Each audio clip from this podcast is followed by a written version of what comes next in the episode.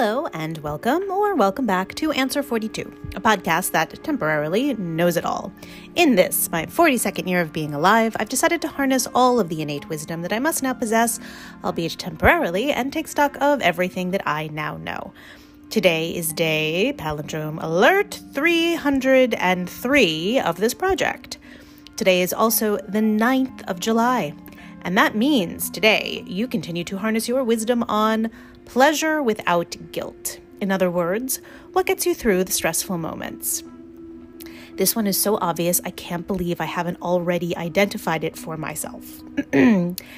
if I need to explain what I do for a living badly, but not inaccurately, I might say that for a living, I tell other people what to do. It's not an elegant description and it leaves out a lot of necessary nuance, but yeah, every day I get paid to tell people what to do.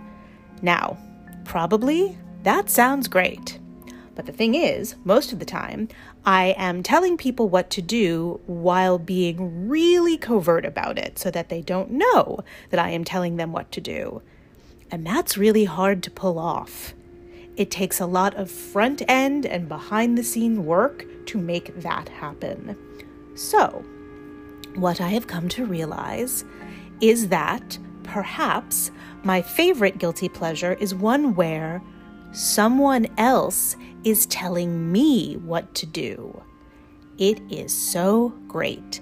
Like, for example, the best example that I can come up with is I go to a gym class, and for the next hour, someone else has figured out what I should be doing, and all I have to do is do it.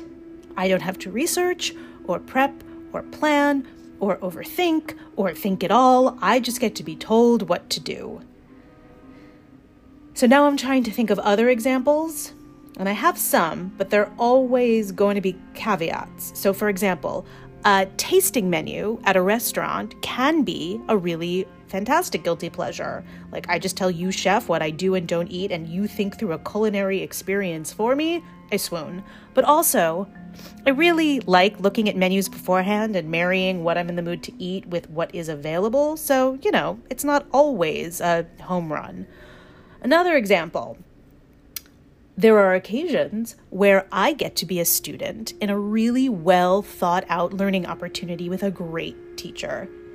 The guilty pleasure of being a student, that's fun, but the caveat here is, of course, it's got to be for a concentrated period of time, a solid 60 to 90 minutes of well structured learning opportunities where I am not in charge. Huh, sounds like heaven. I guess in all of these circumstances, it's important to note that I'm not in charge, but also I get to be an active participant, not a passive observer. I am part of a well thought out and carefully planned experience, but not in charge of it. And also, this is a guilty pleasure, and therefore I can only handle so much of it before it starts to become unpleasant. And then all I want is to once again tell people what to do. It's all about balance. Tomorrow is the 10th, where you continue to harness your wisdom on cause and effect. In other words, huh, how did we get here? Thank you for witnessing my 42nd year. Bye now.